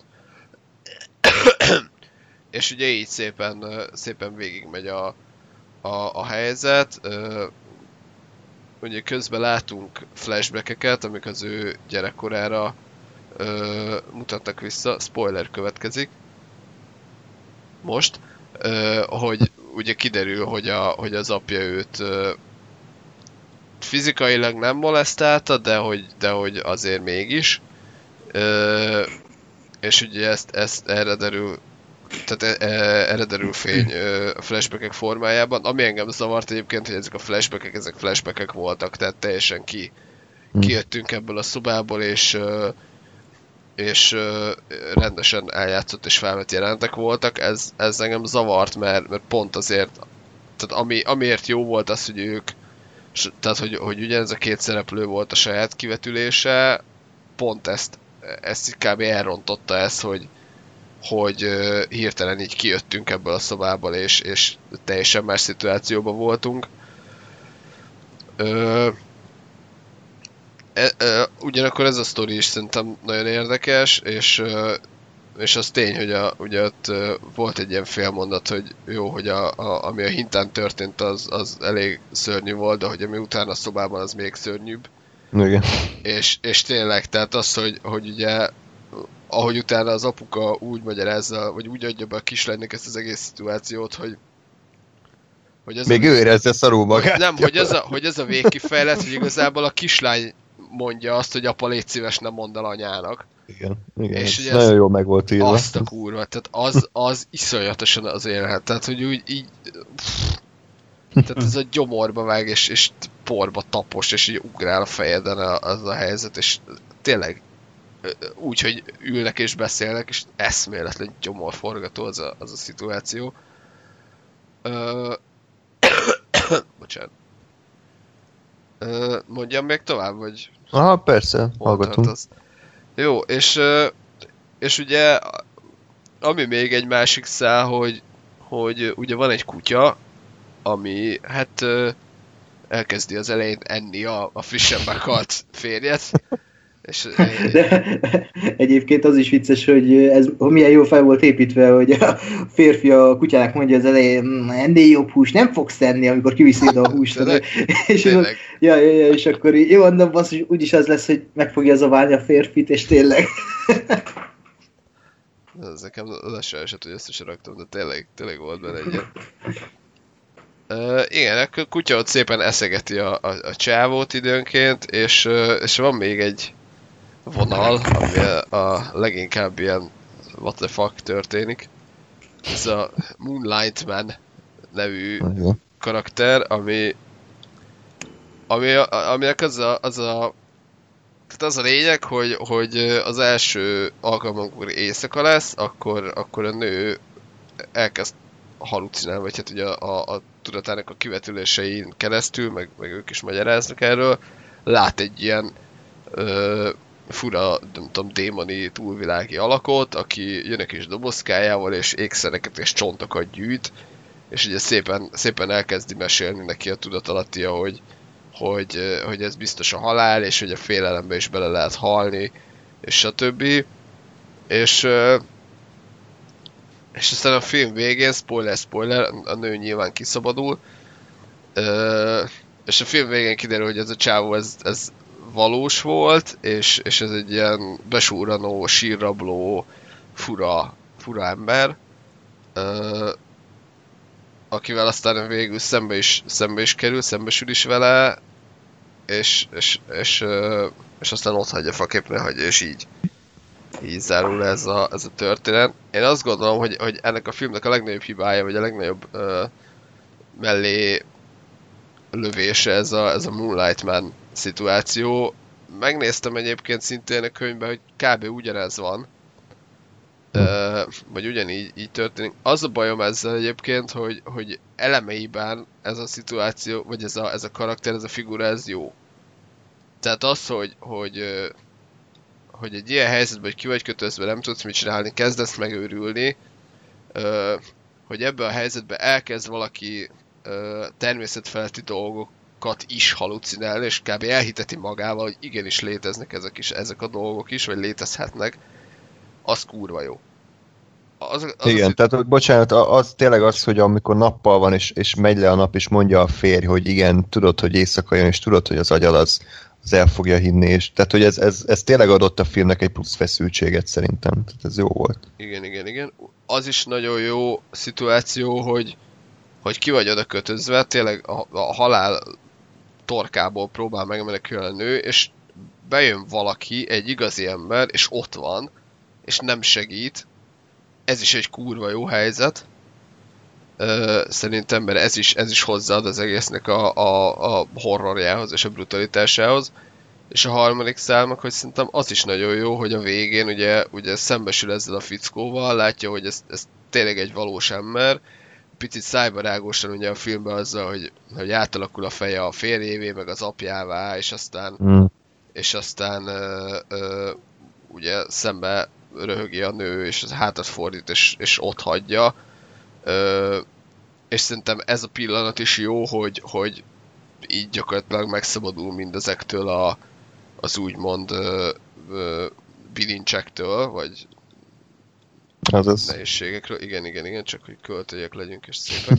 és hogy ugye a, ugyan a fogyatkozást is ö, ellenpontozza azt, hogy ugye a szép, szép napsütötte ö, utcán megy el, hátat fordítva minden szörnyűség. De, de milyen balfaszul, azt láttátok? Én ezt nem tudtam hova tenni. A, az annyira szarú volt eljátszó szerintem, hogy így gondolom ott ezt a magabiztosságot akarták sugalni, hogy magabiztosan elsétál, maga mögött hagyva a bilincseit, és ilyen, és ilyen rajzfilmes magabiztossággal sétál el, Igen, a meg, meg az, az ég. Meg az út, olyan út, út közepébe, és azt vártam, hogy előtti valami autó is. Én is, én is azt néztem, hogy az út közepe az nem biztos, hogy egy olyan nagyon bölcs rendező döntés volt, de nyilván, de hogy, de hogy a, a gondolatot értem, és csak hogy, csak hogy valahogy ennek a három dolognak ez, a, ez az összekötése, ez így nem, nem sikerült. Hát meg ez így a film végére be volt baszva, tehát hogy lezárult a film, és utána jött egy 10 perces levélfelolvasás, amiben elmagyarázták, hogy mi történt, és ez így nekem nagyon megakasztotta így a dramaturgiát, meg egyáltalán nem volt elegáns megoldás szerintem, hogy a nő így felolvassa, hogy akkor ez is, ez is, ez is, ez történt. Valahogy így elveszett. Igen? Ezt le kellett volna zárni kb.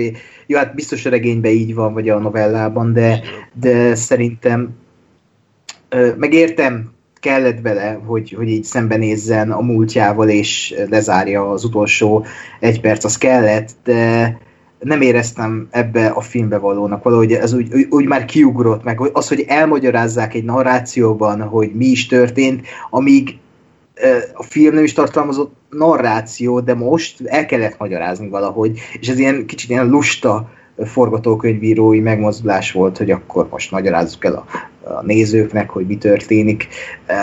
Nem hiszem, hogy ezt így kellett volna megoldani, és talán azt se bántam volna, ha az utolsó 5-10 perc az nincs a filmben, hanem valami kicsit konoszabb vége van, vagy, vagy ott, ott a helyszín az erdőben valamilyen formában tudatják a nézőkkel, hogy mi történik, hogy valós volt a, az a Moonlight Man, vagy bármi ilyen információt ott eladnak nekünk, és vége a filmnek, mert így tényleg kicsit elengedte a kezemet a film, és uh, kiugrasztott abból a világból, ahol eddig éltünk.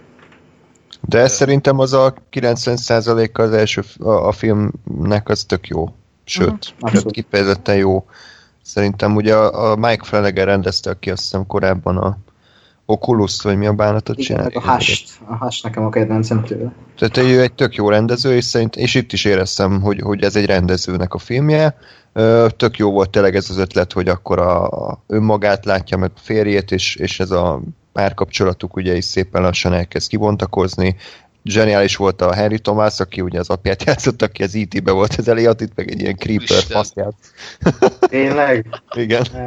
Engem nagyon kitobott, amikor megláttam, hogy úristen, nehogy, mert most végig az Eliotot fogom látni, mi lett belőle.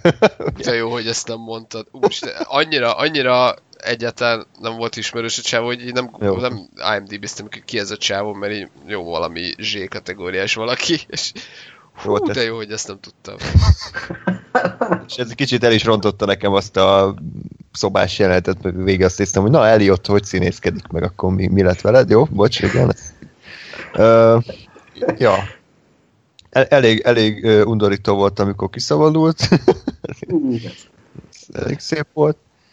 Úgyhogy én nekem tetszett. Én nem bántam meg, hogy megnéztem, tökre lekötött, és szerintem egy jó kis film. Azt nem mondanám, hogy sokkal jobb, mint az az, de az biztos, hogy félelmetesebb. Tehát én ezzel jobban befostam, mint a, az azon egyébként. Tehát valahogy ez a ilyen csöndes ö, előjön a, a szoba sarkából a Moonlight Man, az nekem sokkal parább, mint a, a, azban, hogy így jön a fut a kamera felé, és így, így rázza a fejét, és akkor én vagyok a Pennywise, fél tőlem, tehát ez abszolút nevetséges volt, meg a CGI miatt. Itt ugye ezt a nem tudom, hogy kell tenni a csávó nevét, ő volt a Twin Peaks-ben az óriás, meg az Ellen Family-ben a Lurch, tehát, hogy mondjuk ez is picit ilyen volt, hogy jó, bírom ezt a színészt, és most ő volt itt a, a gonosz, de, de tetszett.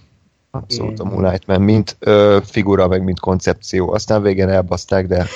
Ja, ja, de, de, de tényleg amit mondasz, hogy én nekem is ez a fajta ijesztés, amikor nem jumpscare-rel operál a film készítő, hanem hanem csak úgy szépen előjön a sötétségből, és így, ne, így fel se fogod, hogy most ez mi, de úgy, úgy a gyomrod, meg így a szíved is így hmm. jobban ver össze, a, és lepkék vannak a gyomrodban, és annyira jó volt, amikor volt egy ilyen ö, pont amikor talán a, egy ilyen állami jelenet volt, és akkor egyszer csak valami nyalja a lábát a nőnek, és akkor Jaj. ott van a faszi feje, és így úgy megugrottam, pedig nem volt jumpscare, csak úgy megláttam a faszi fejét, és így bazd meg.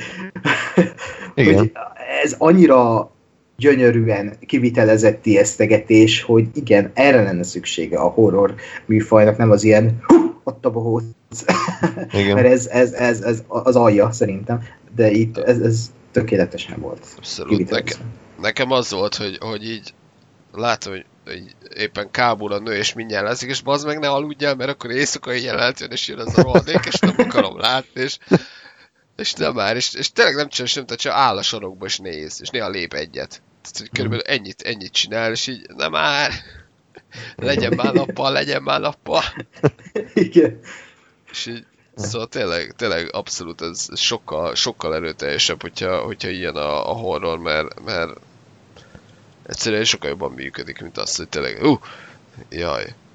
Pláne, hogy, pláne, hogy igazából a jumpscare az ugye olyan, hogy vagy, vagy azt találja ki a film, hogy jó, pontosan akkor jumpscare-elek, amikor mindenki számít rá, és akkor jó, akkor is megijedsz, mert persze beugrik az agy, a arcodba a bohóc, meg meg nyilván uh, nem számít, vagy hát, tehát, hogy Egy reflex. Hát a hirtelen, és hallgatásra. Igen. igen, igen, igen, reflexből megélt, akkor- de, de hogy igazából nekem az azzal is az volt a bajom, hogy aha, itt mindjárt lesz egy jumpscare. Hú, jaj.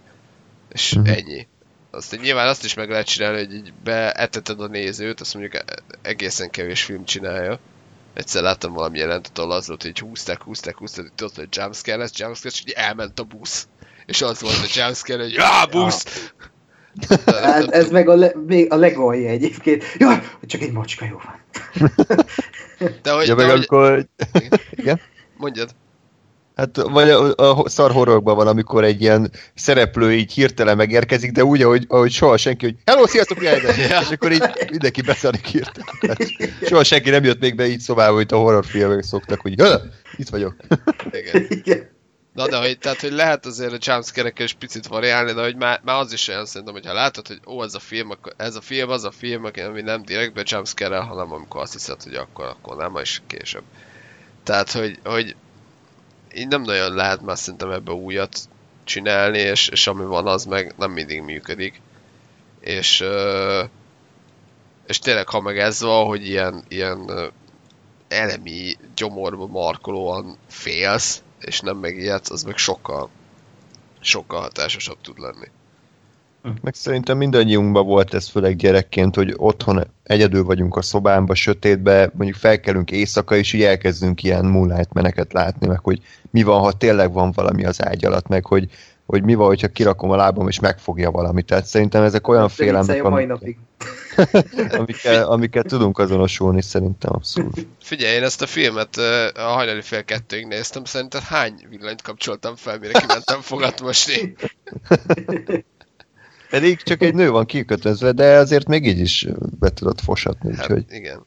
szép, szép munka. Úgyhogy akkor tetszett nektek is nagy részt azért a film. Aha, Abszolút. jó, jó. Jó ajánljuk mindenképpen, és egyáltalán nem unalmas, pedig tényleg csak egy a nagy rész egy nő van kikötözve, de Hát, az, igen, ezt, ezt elfelejtettem volna, egy kicsit szerintem unalmassá vált. A 100 perc sok volt neki. Ebből le lehetett volna faragni azért egy 15 10-15 percet. Valahogy nem, nem tartott fent a nőnek a drámája a film végéig, és ö, ez nekem egy nagy hibapont, hogy, hogy val- valahol már elvesztett a film, és ahogy a Gáspár is mondta, hogy így nem, nem tudatalattiként jelentek meg az álmok, hanem álomként, vagy hát, hogy egy teljesen másik jelentet láttunk, az meg, az meg szerintem rossz döntés volt, mert az így elengedte szintén a kezemet, és kiugrasztott abból a szituációból, és nem, nem voltam ott végig a nővel, és ez, ez nem tett jót a filmnek, úgyhogy nekem ez, ezek a bajaim vele. Rendben. Hát akkor térjünk rá az utolsó filmre, nem tudom, Ákos, mennyi időd van, még kb. egy 20 perc, ugye? Fél óra.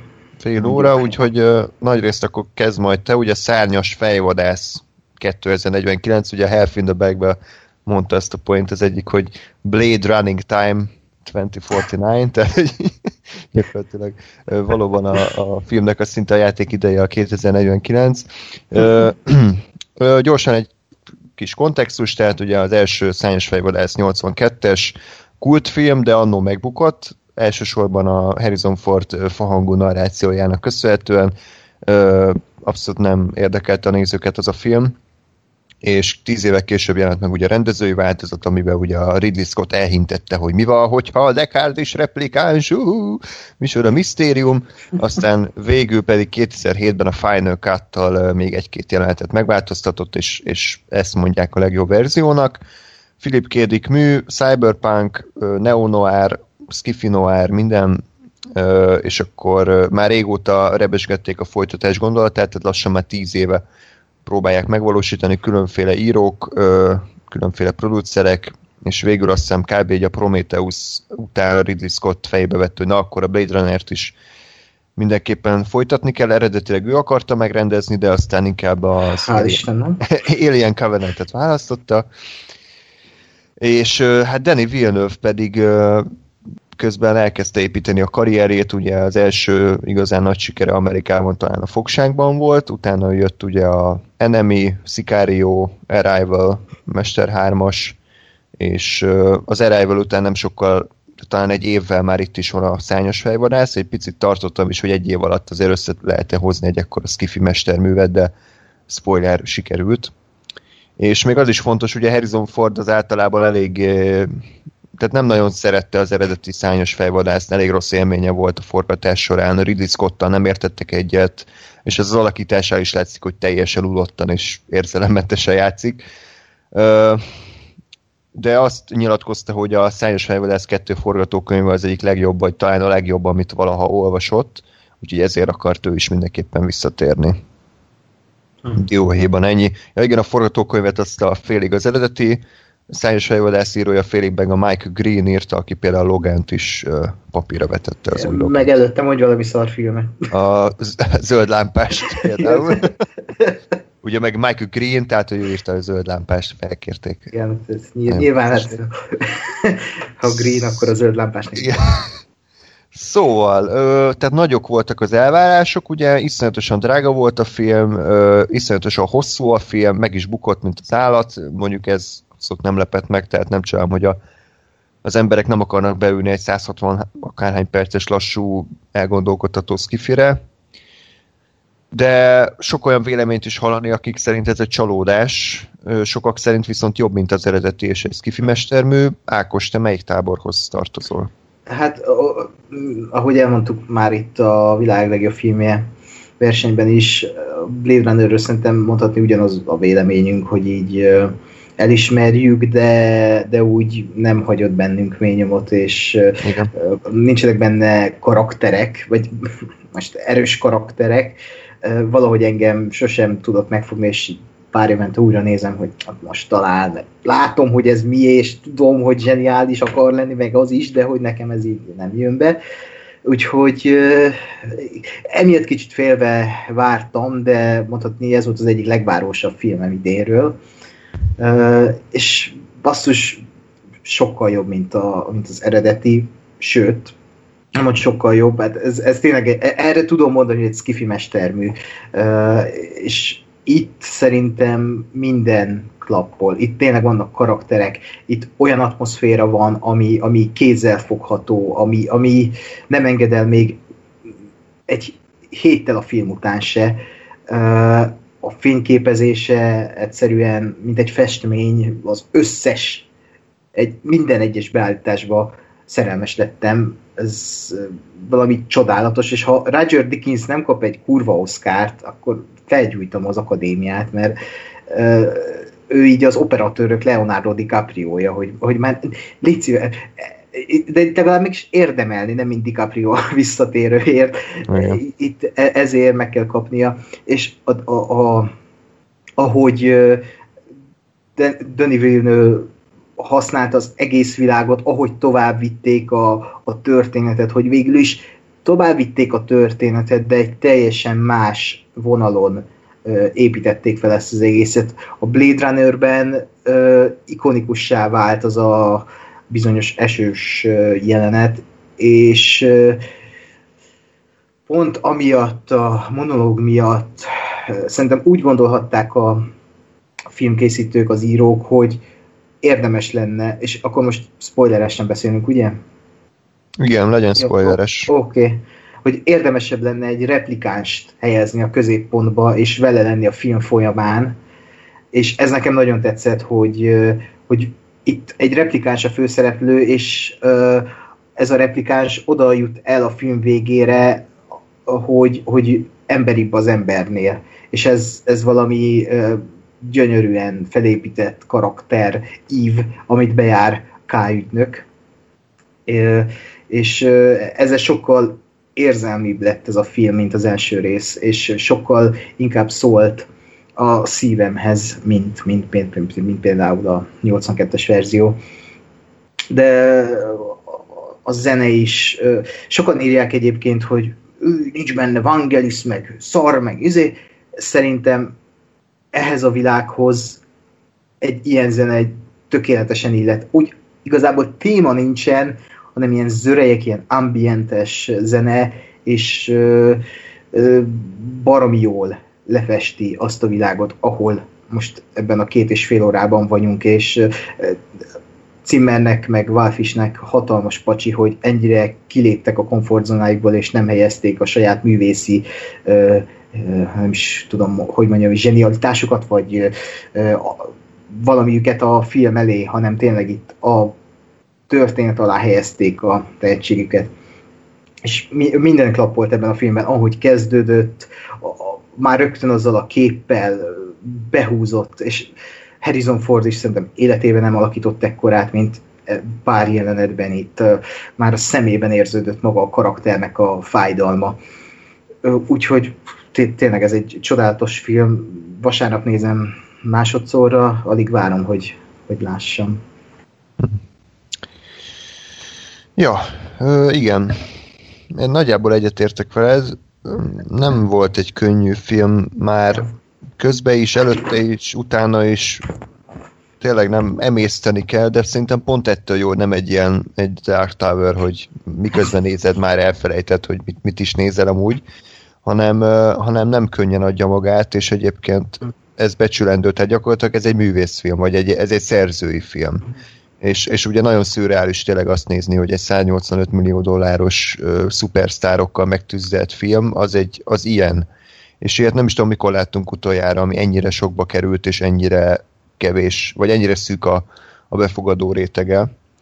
Um, én azt mondanám, hogy a filmnek a sztoria jobb, mint az első részén, mert az első részben ugye annyi a sztori, hogy kiszabadul négy replikáns, akiket el kell kapni, és ezen kívül semmi. Tehát nem, nincs fordulat, nem derülnek ki új dolgok, hanem egy ilyen nyílegyenes dolog, ami ugye azért kínos, mert elvileg az egy filmnoár akart lenni, és a filmnoárban azért nem árt, ha a főszereplő nyomoz, meg így felderít dolgokat, meg így rájön.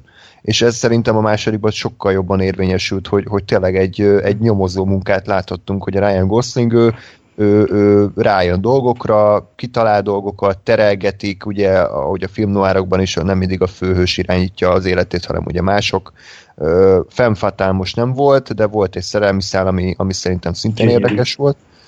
Bár egyetlen egy bajom vele, hogy picit lenyúlták a hörnek az egyik jelenetét, de, itt a megvalósítás az, az nagyon tetszett, tehát ilyen megvalósításban nem láthattuk korábban ezt a ezt a ö, szerelmi jelenetet, és egyedül a Jared Leto zavart, tehát hogy ő egyszerűen nem. Szegény Jared Leto itt is. De tényleg, tehát, hogy ő ne, tehát ne színészkedjen, én ennyit kérek, hogy hagyja ezt az egészet. Tudom, hogy Oscárt megkapta, és akkor ő most azt, hitte, azt hiszi, hogy ő, ő most így a világ legnagyobb színésze, meg method acting a forgatásokon is, hogy kb. kiszúrja a saját szemét, és akkor ú, megírják a sajtóba, hogy ő, ő tényleg megvakult, meg... Igen, tudom. de ez a szerephez nem értettem ezt a nagy felhajtást, mert végül is voltak személyi, vagy hát, hogy mondjam, hogy ő látott azokkal a izékkel, és nem, nem éreztem, hogy ő egy vakember, Igen. de de egyébként ő jó volt, én ezzel nem értek egyet. Ő jó volt, csak uh, keve, én meglepődtem, hogy összesen két jelenete van a filmben. Fe, uh, angolul nézted, vagy magyarul? Hát sajnos magyarul, angolul. Na, angolul szerintem magyarul jobb volt, mert angolul olyan idegesítő hanglejtéssel beszélt, mint tényleg valami rajzfilmfőgorosz, hogy ú, elmondom a gonosz tervemet, tehát ilyen nem, tehát nem volt természetes a játék, abszolút ilyen mesterkért volt nekem. A Ryan Goslingon meglepődtem, mert ugye az előzetesekben már parodizálták, hogy ő farccal néz, és akkor megint ez lesz, hogy Ryan Gosling, akkor megjelent a forgatáson, megtanulta, hogy hova kell állnia, hol, hol, hol van a kamera, és kb. ennyi a színészi játéka, de itt, itt tökre tetszett az ő karakterfejlődése, a karakterével, ugye kiderül, hogy film elején már, hogy replikáns. És hát de milyen zseniálisan, bocsi, hogy milyen zseniálisan derül ki, hogy, hogy ő, ugye végig nem mondták el az előzetesek azt, uh-huh, hogy mhm, ő, igen. és hogy igazából már ott valamit sejtünk, hogy belevágja a kést a Dave Bautista karaktere. Uh-huh, igen. És, és nem, nem mondják így szembe, hogy te egy replikáns, hanem hogy írod a saját fajtánkat, és akkor már is tudod, hogy ő egy replikáns, uh-huh. és ez is milyen zseniális forgatókönyvi húzás, hogy így mutatják be, hogy ő egy replikáns. Hát igen, meg hogy nem próbálják rejtegetni, hanem, hanem már az elején közlik, igen. csak a marketingből hagyták ki, tehát igen. meg ugyanez a csaj, csajról se derült ki szerintem, hogy egy, csak egy hologram. Ja, ja, ja, így van. És, és ezt is nagyon ügyesen elrejtették. Úgyhogy nagyon tetszett az ő színészi játéka, a karakteríve is, a Harrison Ford se volt rossz, bár az a bajom igazából, hogy a Rick Deckard, mint karakter, az, az nem létezik. Tehát Rick Igen. Deckard nincsen, hanem Harrison Ford van. Igen, az a baj, hogy én se látom Rick Deckardot. Tehát, hogy ne, tehát nem, nem tudnék egy tulajdonságot se felsorolni, ami nem igaz Harrison Fordra. Ez nem, nem az ő hibája, hanem egyszerűen az első részben nem volt nagyon lefektetve a, a karakternek az alap személyisége. De tetszett a film vége is, hogy nem egy ilyen hatalmas akciójelenet, meg robotlázadás, meg minden, hanem, hanem egy csöndes, nyugodt vízbefolytással és, és üveg, üvegre tett kézzel ért véget a film. Úgyhogy összességében nekem pozitív élmény volt. Gás. megszólalok. Ugye én nem voltam abban az adásban, amikor erről beszéltetek, mint az első részről. Kettő mondatban igazából én most megnéztem újra, előző alkalommal kb. 10 éve láttam, egyszer, nem tudom melyik verziót sajnos. Ö, és úgy voltam vele, hogy á, biztos a rossz verziót néztem meg, majd egyszer újra kell nézni, mert ez így szerintem nem igazán hű de jó. Ö, Most újra néztem, és ö, sajnos ugyanott tartok, hogy én nem értem, hogy ezt a filmet miért tartják emberek mesterműnek, mert én azt látom, hogy van egy egymondatos történetke, ami egy szar. Van valami gondolat benne, ami, ami akár lehetne jó is, de de olyan, tehát, hogy nem mennek bele, vagy nincs kibontva, vagy nem, nem gondolkodnak rajta, és ezáltal én sem nagyon akarok rajta gondolkodni. És van egy látványvilág, ami jó. Uh, nyilván azért 82 óta picit megkopott, de, de a látványra azt mondom, hogy jó. Uh, meg, a, meg az egész production design az oké, okay, de de ennyi, és, és nem, nem igazán érzem, hogy, hogy ez miért akkor a klasszikus, vagy miért kéne ezért a, a, a padlóra kerülnöm. Ö, ezzel szemben nekem a második rész az abszolút bejött. Ö, a legnagyobb problémám az az, az vele, hogy, hogy ha ez egy, egy Villeneuve film, ami nem szárnyas fejvadász, akkor sokkal jobb lehetett volna. Mert azt érzem rajta, hogy, hogy volt egy nagyon jó története, ami, ami tovább vitte a, a szárnyas fejvadász eredetének a sztoriát, tehát az nagyon tetszik, hogy, hogy ugye ott még egzisztenciális kérdések, hogy akkor ki, ki a, a, az emberi, meg, meg hogy a, a tudja magáról a replikáns, hogy replikáns miért nem tudja, mi a különbség, stb. Hogy ezek ugye egyrészt megmaradtak, picit tovább vitték azzal, hogy jó, replikáns, de most már tudja magáról, meg, meg úgy van programozva, hogy engedelmeskedjen, meg, meg, meg tudja, hogy az emlékei azok nem igazi emlékek, stb. És ugye ezt, ezt még megfejlik azzal, hogy na, hogy akkor lehet egy gyerekük, és, és ha igen, akkor az, az micsoda, miként kezeljük, hogy kezeljük, stb. Ez egy nagyon jó vonal, és, és csak azt gondolom, hogy azért, vagy am- amiatt, mert ez egy, ez egy szárnyas fejvadász film, ezért voltak bizonyos megkötések, tehát hogy ilyen nyugodtan, lassan kell kibontani ezt az egészet, hosszú, hosszú jelenetek, nem nagyon történnek dolgok egymás után, és, és ezt úgy éreztem, hogy ez kicsit megkötötte a Villeneuve-ot, hogy nem, nem tudott teljesen a saját ízlése szerint dolgozni, és szerintem ez egy picit a filmnek a rovására is ment, mert, mert ha ő szabad kezet kap, akkor, akkor szerintem ez egy nagyon-nagyon-nagyon jó science fiction lett volna. Így is oké, okay, és szerintem mindenképp jobb, mint az első, de, de ezt éreztem, Hm. hogy lehetett volna azért ez, ez még ennél jobb. Én, uh, bocsánat, a, még csak egy gondolat, hogy tényleg az a szerencsétlen dolog, hogy mi hárman, meg múltkor uh, Lórival együtt egyszerűen egyikünk se szereti sajnos túlzottan az er- eredeti szárnyas fejvadászt, és én tényleg szeretnék már egy olyan kommentet olvasni, ami, amiből én megértem, hogy ez miért akkor a kultfilm, mert egyelőre úgy vagyok vele, én is, hogy nagyon szép, meg, meg, meg jó témákat feszeget, de maga a film, maga a történet, maga a színészi játék, egyszerűen nem, nem érzem benne azt a pluszt, hogy ez, ez mitől egy instant klasszikus, úgyhogy ö, aki esetleg most anyázna, hogy hú, hát az ered- eredeti sokkal jobb, ez az új szar, akkor az így kultúráltan, akkor kíváncsiak vagyunk a véleményére, hogy, hogy, hogy az mitől annyival jobb, vagy mitől annyira jó. Mert én nem látom egyelőre. Hát, De, de szerintem aki szereti az első részt, az ezt a részt is szereti, nem? Én még nem olvastam olyan kommentet, hogy hogy az öredet király, az, az új meg fos.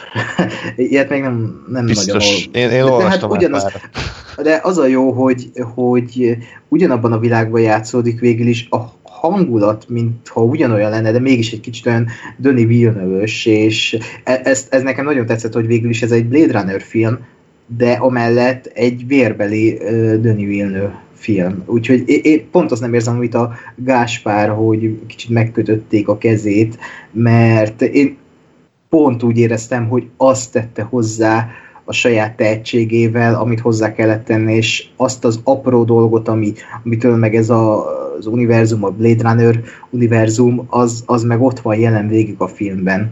És ez nagyon tetszett, és az is, hogy ismét megvezetett a rendező, ezt már az érkezésnél se játszotta, hogy, hogy bejátszott valamit, hogy igen, te azt látod, amit ami a történet, és a végén kiderül, hogy nem, csak megcsavartam a történetet.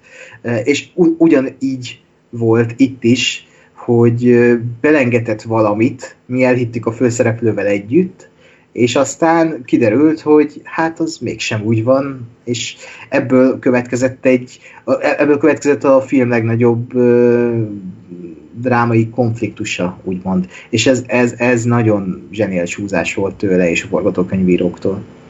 Igen, ezt, ezt egyébként én is egy óriási ö, dolognak tartom, hogy, hogy ugye mondom tovább viszi ezeket a témákat, amiket az első, és aztán még bead egy ilyet, hogy, hogy végig azt hiszi a főhős magára, hogy ő a, a idézőjeles kiválasztott, ö, és ugye ennek megfelelően cselekszik, és aztán a végén kiderül, hogy rohadtul nem ő az hanem mm. ő, ő egy ugyanolyan középszerű senki, és tényleg ez még, még szerintem feldob 5 millió ilyen kérdést, hogy most akkor azért vagy a kiválasztott, mert, mert annak születtél, vagy azért, mert azt hiszed magadról, és lehetsz kiválasztott úgy, hogy igazából nem vagy jogosult rá, de tehát, hogy még millió egy kérdést felhoz egy ilyen ö, elég, tehát pár perc alatt le, lezavart fordulat, és, és ezt, ezt én is zseniálisnak tartom, hogy ezt, ezt, ezt, ezt eljátszották. Annak is nagyon örültem, hogy, hogy a film vége az, az ennyi, tehát hogy, hogy nem akartak ott még nagy érzelmes jeleneteket odarakni Harrison Forddal meg a csajjal, hanem, hanem tényleg egy ilyen nagyon picibe tartották az egészet és nagyon-nagyon szurkoltam, hogy ne legyen replikáns lázadás ebbe a filmben, mert akkor... Ja, igen. Akkor mondja, mondja a nő, hogy már gyűjtsük a hadsereget, meg ezért fel fogunk lázni, és oké, okay, csak ne ebbe a filmben, ne ebbe a filmben létszik következő részről, hogy nem tudom, valamikor máskor, nem most, ne, ne basszátok el. örülök, hogy ez nem lett benne. De sok embernek meg szerintem ezért nagy csalódás, mert maga a marketing is arra arra ment rá, hogy ez egy ilyen akciódús nyomozás, és itt is a film belenged dolgokat, hál' Isten nem is lépi meg, mint például lesz, hogy már gyűjtjük a hadsereget, a lázadáshoz, mit tudom én, és gondolom itt az átlagnéző azt hiszi, hogy, hogy itt most akkor ez végre akció, és aztán nem, mert nem ez a sztori lényege, nem erre van felfűzve a film, nem, nem, nem erről szól. És sokan szerintem ezért kisétálnak a teremből, rengeteg helyen olvastam, hogy kisétálnak konkrétan a teremből. És ez, ez milyen érdekes, hogy ennyire nem tudja befogadni a néző ezt a filmet. Én ezt egyébként... Hát érdekes, de érthető, tehát most én nem, Persze. nem akarom Igen. Igen? Ennyit es? akartam én is csak, hogy, hogy megértem, hogy ez a film miért bukott, és miért nem mm. a siker, ezért, mert, mert ezt be kell fogadni, és ez, tehát hogyha a hétköznapi ja. Józsi bemegy, akkor megértem, hogy miért nem tetszik neki, vagy miért nem szereti. Ja, de csak azt mondom, hogy úgy adták el ezt a filmet, mint valami akció-blockbuster, miközben ezt lehetett volna szerintem sokkal elegánsabban is megmutatni a nézőknek, nem megint a pofáikba hazudni, hogy milyen is lesz ez a film, milyen lesz a hangulata, hát. és mit várjanak tőle a nézők, mert a, akkor a néző úgy áll hozzá. Persze, aki oda megy nyolckor a moziba, mit nézzük, ó, sajnos felvorász, és akkor bemennek, és azt se tudják mi az. Jó, ez, ez egy másik kivétel, de e, itt azért az de teljesen nyilvánvaló, hogy megint a pofánkba hazudtak a, az előzetesek. Jó, én hétvégi bevételek, azok még nem a szájhagyomány útján történnek, hanem a marketing miatt. És hogyha Ja. ezzel a, a pofába hazudós marketinggel is csak 30 akárhány milliót tudott összekaparni, akkor hogyha még, még ezt se játsszák be, hanem akkor úgy reklámozzák már alapból, hogy ez egy réteg film, akkor hozott volna kb. 10 millió dollárt, Hát és ja, akkor aztán lehet, végképp ja. lehúzzák magukat a WC-n.